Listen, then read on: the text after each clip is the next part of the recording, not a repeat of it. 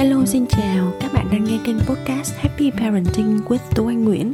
Cha mẹ vui vẻ, con trẻ hạnh phúc. Mình là Tú Anh, mình là mẹ của hai bạn nhỏ sinh năm 2018 và 2019 Gia đình mình đang sống tại thành phố Hồ Chí Minh.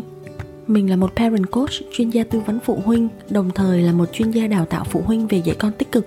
Các bạn có thể kết nối với mình tại happyparenting.vn trên Facebook, trên Instagram và trên cả trang web cùng tên happyparenting.vn nhé.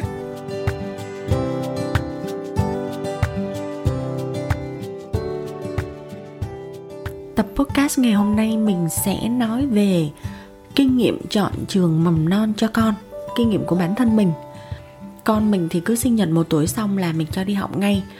Trộm vía là con cũng rất là thích đi học cho nên là mình có một cái bài chia sẻ ở trên blog cá nhân của mình và hôm nay mình thu tập này thì à, tập podcast này sẽ có hai phần chính phần thứ nhất là mình nói sơ qua khái quát các loại trường mầm non để ờ, cho mọi người có một cái nhìn tổng quan về các loại trường hiện giờ. Và cái ý chính thứ hai là các tiêu chí chọn trường cho con đi học. Lý do mà mình cho con đi học sớm là mình thật sự tin là con sẽ được ở trong một môi trường phù hợp với độ tuổi và sự phát triển của con. Con sẽ được thầy cô có phương pháp sư phạm dạy dỗ này, con sẽ được giao tiếp với bạn bè cùng trang lứa của con. Con sẽ biết học cách chia sẻ, con sẽ biết học cách chờ đợi đến lượt con sẽ có cơ hội được vận động thể chất rất là nhiều và con sẽ được trải nghiệm và học những kỹ năng cộng đồng. Khi mà con ở nhà với mẹ, với bà hay là bà vú thì có thể là con sẽ được chiều chuộng này, con sẽ được chăm bẵm sát sao hơn, con sẽ được yêu chiều nhiều hơn. Nhưng mà mình tin là khi ở nhà thì con sẽ không được vận động nhiều như ở trường. Và đôi khi cái việc ở nhà con được nuông chiều thái quá tất cả mọi sự chú ý đều dồn vào con. Cho nên đôi khi người lớn hay tặc lưỡi bỏ qua ừ là bởi vì nó còn bé quá thôi, cứ kệ nó đi, rồi từ từ lớn đi sửa sau cũng được. Cái ý chính đầu tiên thì nói về trường mầm non và các cấp ở Việt Nam. Thì thật sự chúng ta có vô cùng nhiều lựa chọn các mẹ vấn đề đầu tiên đó là tiền đâu? Tức là chúng ta phải xác định được ngân sách học phí cho con là bao nhiêu đã, rồi sau đó chúng ta mới nói tiếp được. Ở Việt Nam hiện giờ thì có bốn loại trường. Mình nói sơ về mức cao cấp nhất là trường liên cấp quốc tế. Các trường quốc tế có chương trình dạy từ cấp tiểu học trở lên thì sẽ được công nhận accredited theo một chuẩn quốc tế ví dụ như là hệ IB hoặc là hệ chuẩn của một nước phát triển nào đó ví dụ như là của Anh, của Mỹ, của Canada, của Đức, của Singapore. Con học hoàn toàn bằng tiếng nước ngoài. Tiếng Việt chỉ là một môn học thôi mà một tuần thì có thể con chỉ học một hoặc hai tiết tiếng Việt bắt buộc cho học sinh có quốc tịch Việt Nam theo yêu cầu của Bộ Giáo dục. Thì khi học trong nhóm trường quốc tế này, nếu mà mình nghĩ là các bạn học sinh Việt Nam ấy mà muốn biết đọc và biết viết và đánh vần chữ viết tiếng Việt một cách thuần thục như là bố mẹ thì chắc là phải thuê gia sư về nhà dạy thêm tiếng Việt. Tại vì thật sự mình nghĩ ở trường mà học một một, hai tiết tiếng Việt một tuần thì thì cũng hơi khó cho các con nếu như mà yêu cầu các con ờ, có thể biết rành rẽ tiếng Việt biết đọc, biết viết, biết nói thì dễ hơn rồi. Học phí từ cấp tiểu học trở lên, trung bình là khoảng ờ, 400 đến 700 triệu một năm học 9 tháng. Phần lớn các trường quốc tế này thì đều có cấp lớp mầm non xuyên suốt. Đến ờ, cấp 2 hoặc là cấp 3 các trường mầm non thông thường thì sẽ nhận từ 2 tuổi. Ở mầm non thì tiền học sẽ rẻ hơn một tí, đó là tầm khoảng 300 đến 400 triệu một năm. Cái nhóm trường thứ hai mình muốn đề cập đó là trường mầm non quốc tế là trường mầm non học hoàn toàn bằng tiếng Anh. Chỉ là trường mầm non thôi không có cấp 1, cấp 2, cấp 3 gì cả. Thì cũng tương tự như cái nhóm trường ờ, liên cấp quốc tế lúc nãy mình vừa mới đề cập. Thì ờ, cách học cũng giống như vậy nhưng mà học phí thì sẽ dễ chịu hơn một tí tầm khoảng từ 160 triệu cho đến 350 triệu một năm học 9 tháng. Giáo viên chủ nhiệm ở các trường ờ, mầm non quốc tế thì là các thầy cô bản địa từ châu Âu, từ Mỹ, từ Úc, từ New Zealand các cô trợ giảng trong lớp thì sẽ là người Việt Nam, nhưng các cô cũng nói tiếng Anh 100% ở trong lớp. Các bạn nhỏ trong lớp thì có rất là nhiều quốc tịch và các bạn giao tiếp bằng tiếng Anh với nhau. Nhóm trường này thì thường nhận bắt đầu trẻ em sớm hơn, từ 12 đến 18 tháng. À mình có một cái chú thích với các bố các mẹ, đó là trường quốc tế thì thường bắt đầu học từ 8 giờ sáng cho đến tầm 3 giờ 3 rưỡi chiều. Nếu gia đình nào mà may mắn lắm thì sẽ tìm được trường nào học được đến 4 giờ còn là đa số nếu như mà muốn con ở lại muộn hơn tại vì mình không thể về sớm đón con được thì mình sẽ phải trả tiền để cho tham gia cho con tham gia các lớp ngoại khóa ngoài giờ để con được ở lại muộn hơn uh, một năm học theo lý thuyết thì sẽ là 9 tháng nhưng mà sẽ có nghỉ Tết Tây này, xong nghỉ Tết Ta này, rồi nghỉ Đông, rồi nghỉ Giáng sinh, rồi nghỉ giữa kỳ semester break kèm theo các kỳ nghỉ lễ của Việt Nam nữa. Nói chung là mình nghĩ tổng thời gian đi học còn lại chắc được ờ, 6 7 tháng gì đấy. Và một điều nữa là trường mầm non quốc tế không có camera ở trong lớp nha các bạn. Bởi vì cái việc gắn camera ở trong lớp là vi phạm quyền riêng tư của cả cô giáo và của các bạn học sinh khác. Nhóm trường thứ ba đó là trường song ngữ và trường tư thục việt nam song ngữ, tức có nghĩa là buổi sáng con sẽ học được chương trình tiếng việt theo như chương trình bộ giáo dục. Còn buổi chiều thì con sẽ học thêm các môn như là khoa học, toán, văn học bằng tiếng anh theo một chương trình nào đó. Mình nói ví dụ như chương trình ờ, cambridge. Ở cấp mầm non song ngữ thì thường là con sẽ có một giáo viên bản địa nói tiếng anh còn các cô trợ giảng hoặc là các cô bảo mẫu thì sẽ nói hoàn toàn tiếng việt với con. Ờ, các trường mầm non song ngữ thì hai song hai ngôn ngữ sẽ được sử dụng song song liên tục. Còn các con sẽ tự thấm ngôn ngữ một cách tự nhiên giống như là các mẹ tưởng tượng con giống như một miếng bọt biển vậy đó. Thì có bao nhiêu con sẽ thấm hút hết bấy nhiêu ở trường tư mà có tăng cường tiếng Anh thì các con sẽ được học và giao tiếp hoàn toàn bằng tiếng Việt trong lớp. Lâu lâu thì sẽ có thầy cô nước ngoài vào dạy tiếng Anh một vài giờ một tuần thôi, hoặc là cách một ngày thì sẽ có một tiết học tiếng Anh. Học phí của nhóm trường song ngữ và trường tư thục thì rơi vào tầm khoảng từ 7 cho đến 14 triệu một tháng. Và nhóm cuối cùng đó là trường công lập. Thì các con sẽ vào học trường công lập đúng theo hộ khẩu nơi cư trú của con học đúng tuyến thôi. Bây giờ đến phần thứ hai đó là tiêu chí chọn trường mầm non cho con. Có một số tiêu chí rất quan trọng như sau. Tiêu chí thứ nhất mình nghĩ là quan trọng nhất đó là gần. Trường phải gần nhà hoặc là gần công ty của bố mẹ hoặc là gần nhà ông bà. Nói chung ai là người đưa đón con thì trường nên gần với lại người đó nhất. Những lý do như sau. Thứ nhất là vào những mùa nắng nóng nếu như mà phải chở con đi bằng xe máy ở ngoài đường khói bụi mà trường ở xa quá đi hơn 30 phút thì chắc chắn là người lớn chúng ta còn mệt và khó chịu chứ đừng nói đến con con sẽ rất là mệt và khổ sở cái lý do thứ hai là trẻ con ở tầm 1 2 tuổi thì thật sự là con nắng mưa rồi vui buồn rất là thất thường. Đôi khi con còn dở chứng không chịu đi học nữa cơ. Thì sẽ có những ngày mình nghĩ là con sẽ nhõng nhẽo hơn, con sẽ lèo nhèo khóc lóc Vậy thì nếu như mà trường gần thì ờ, chúng ta sẽ phải nghe con khóc khoảng 10 phút thôi. Còn trường xa thì nghe con khóc 30 đến 40 phút thì quá mệt, đúng không? và lý do thứ ba, tại sao nên chọn trường gần? Nếu như mà một buổi trưa đẹp trời, bố mẹ đang đi làm và nghe điện thoại của trường gọi, mẹ ơi, con sốt cao, mẹ ơi, con bị ngã, mẹ ơi, con bị abc xyz mẹ đến đón con về ngay nha mẹ thì khi mà nghe cái cuộc điện thoại như vậy thì chắc chắn là lòng dạ của người mẹ nào cũng như là lửa đốt vậy đó. Trường gần thì tất nhiên là sẽ tốt hơn trường xa rồi. Mình nói thật luôn là mình sợ nhất là mỗi khi thấy điện thoại của trường con gọi, vào giờ con đang đi học đó. Nếu như mà các mẹ có thể tìm được một ngôi trường mà gần nhà đến mức con có thể đi bộ được thì mình nghĩ đó là một điều vô cùng tuyệt vời. Vì trên đường dắt con đi bộ đến trường thì con sẽ học được rất là nhiều thứ này còn nếu như mà không đi bộ được thì hãy làm cho đoạn đường đến trường của con thật là vui nhé. Gia đình của bạn mình thậm chí còn có người là khi tìm được một ngôi trường quá ưng ý cho con rồi thì cả nhà quyết định là chuyển nhà luôn đến gần trường của con để cho con được thuận tiện đi học. Tiêu chí chọn trường thứ hai mà mình muốn nói đến đó là phù hợp.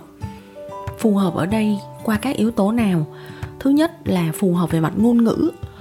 Sẽ có gia đình là muốn con phải thật là giỏi tiếng việt trước khi con biết tiếng nước ngoài nhưng mà cũng có gia đình sẽ muốn cho con học tiếng Anh 100% ở trường và ở nhà thì nói 100% tiếng Việt với con.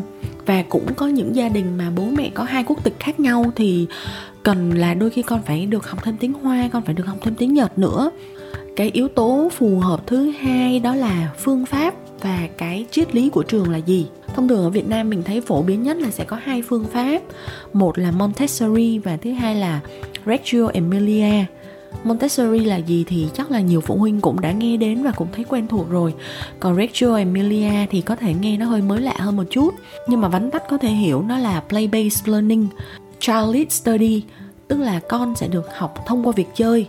Và việc học là do con tự dẫn dắt cái việc chơi và học của con, chứ con sẽ không có bị bắt là phải ngồi xuống trật tự theo quy, theo cũ, là phải theo một cái thời khóa biểu cố định mỗi ngày và cái yếu tố phù hợp thứ ba đó là định hướng của cha mẹ. Cái định hướng của cha mẹ này có thể hiểu như thế nào?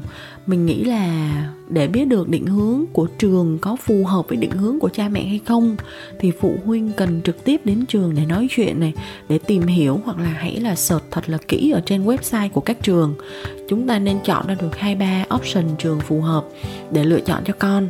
Sau đó là chúng ta cần phải đến nơi và xem tận mắt mình nghĩ là không có đúng và không có sai, không có lựa chọn là ở trường này là tốt nhất hoặc là trường kia là không tốt. Mà nó phụ thuộc vào cái nhu cầu của gia đình, nó phụ thuộc vào suy nghĩ và điều kiện của từng gia đình nữa. Mỗi gia đình sẽ có một mong muốn khác nhau, một mong đợi khác nhau cho con.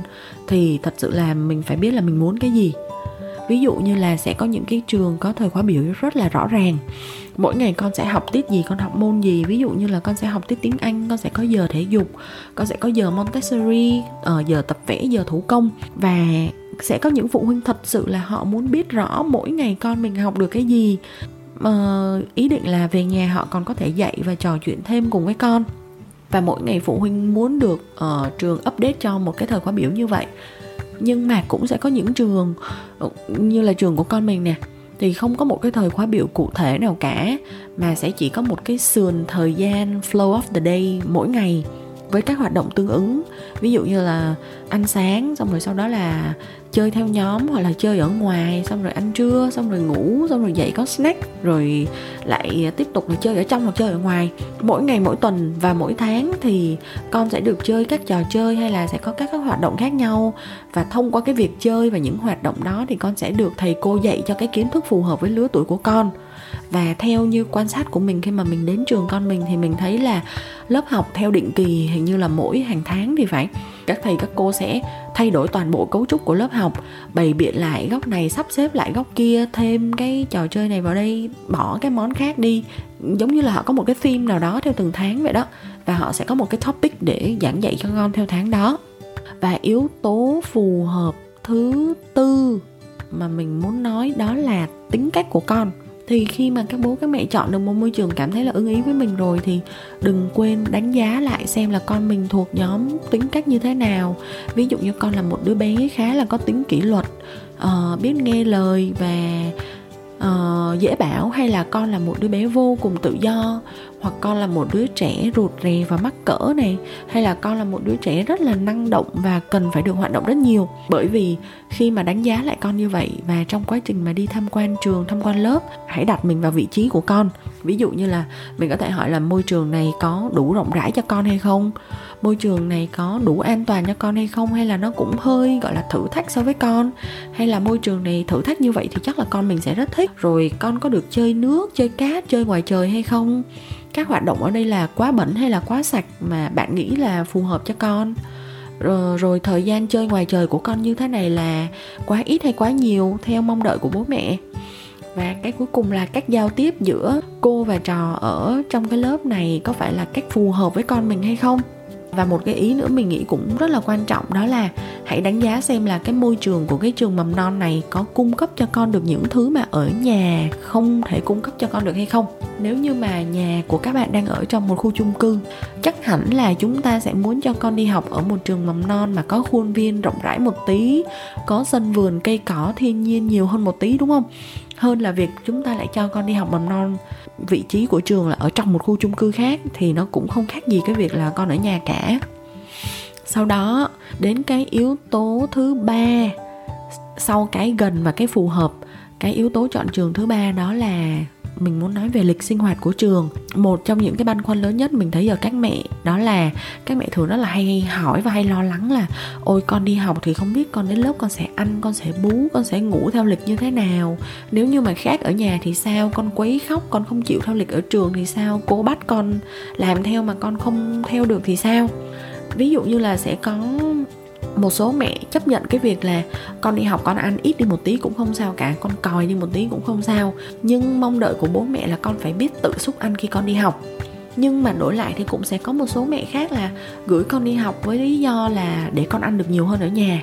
Bởi vì ở nhà quá mệt mỏi với việc cho con ăn rồi và cảm thấy con ăn không hiệu quả, thì hy vọng khi con đến trường thì con sẽ ăn được nhiều hơn, con sẽ tăng cân tốt hơn và cô có thể hỗ trợ cho con ăn được giỏi hơn thì thật ra là mỗi mẹ sẽ có một mong đợi khác nhau thôi và mỗi trường họ cũng sẽ có một cái cách uh, nhìn nhận khác nhau về cái việc ăn ngủ của con.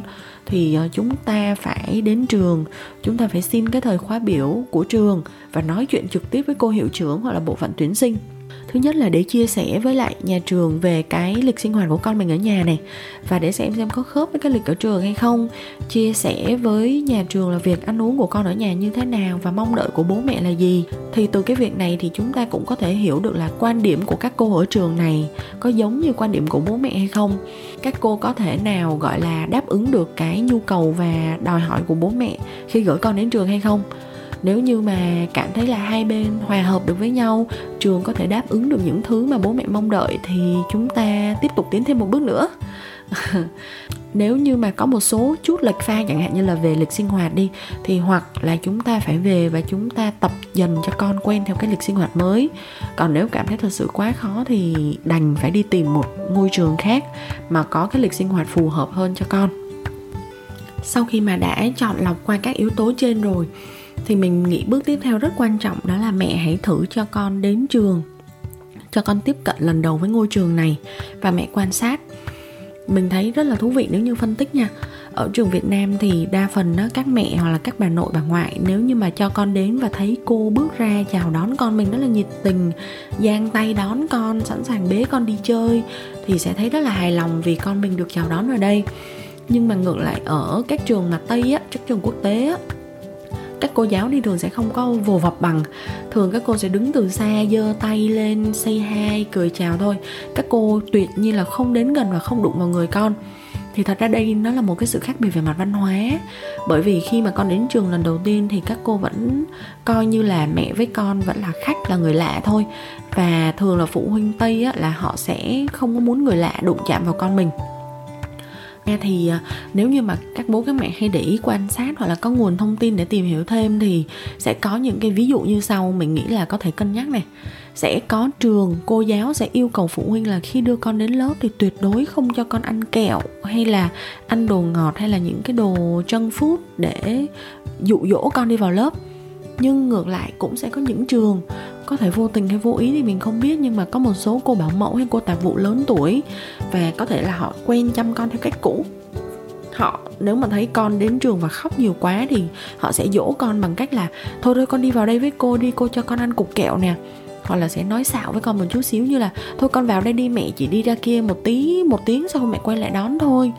Nhưng mà thật ra như vậy thì mình nghĩ là cũng không có đúng lắm mình cũng rất là khó tính mình cũng biết chuyện đấy. Thì uh, những cái phân tích như vậy thì ý mình muốn nói là quan trọng là bố là mẹ phải xác định được là trong tất cả các yếu tố trên thì yếu tố nào là yếu tố quan trọng nhất yếu tố cốt lõi nhất mà gia đình mình không thể thỏa hiệp được ngoài ra thì yếu tố nào là yếu tố mà chúng ta có thể du di bỏ qua hoặc là chúng ta có thể thỏa hiệp được với yếu tố đó hoặc chúng ta có thể tìm được cách giải quyết? Tại vì thật ra thì không có một ngôi trường nào là hoàn hảo hết đâu.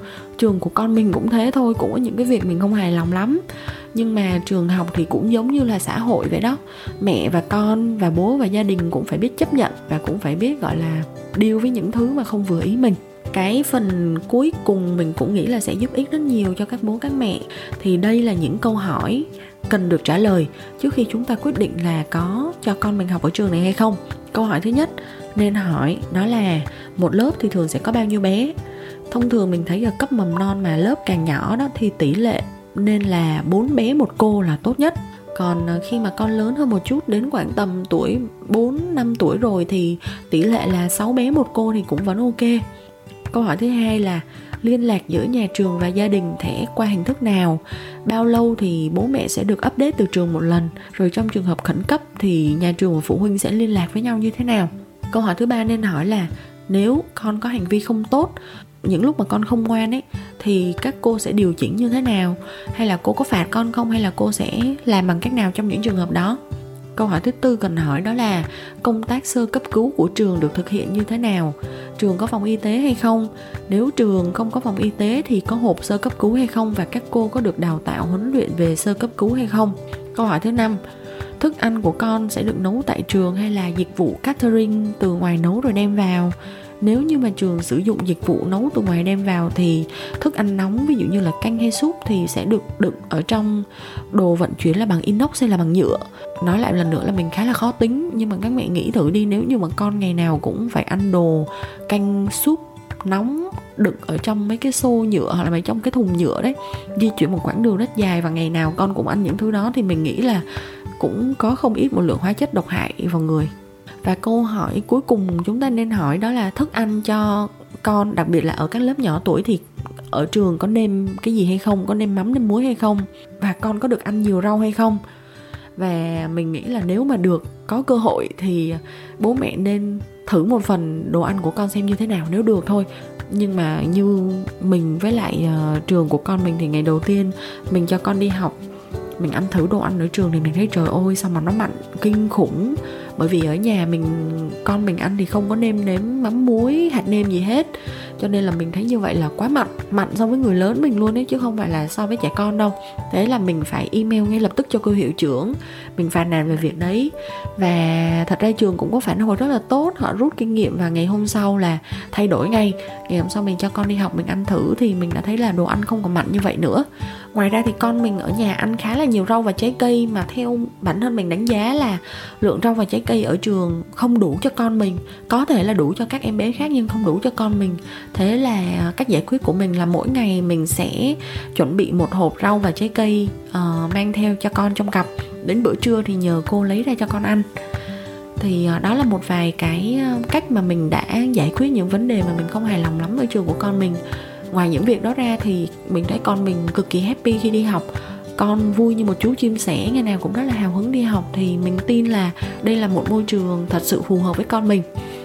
Và mình cũng chúc các bố, các mẹ và các gia đình cũng sớm tìm được một môi trường thật sự phù hợp với các em bé nhỏ nhà các bạn nhé. Hẹn gặp lại các bạn trong tập podcast lần sau. Bye bye.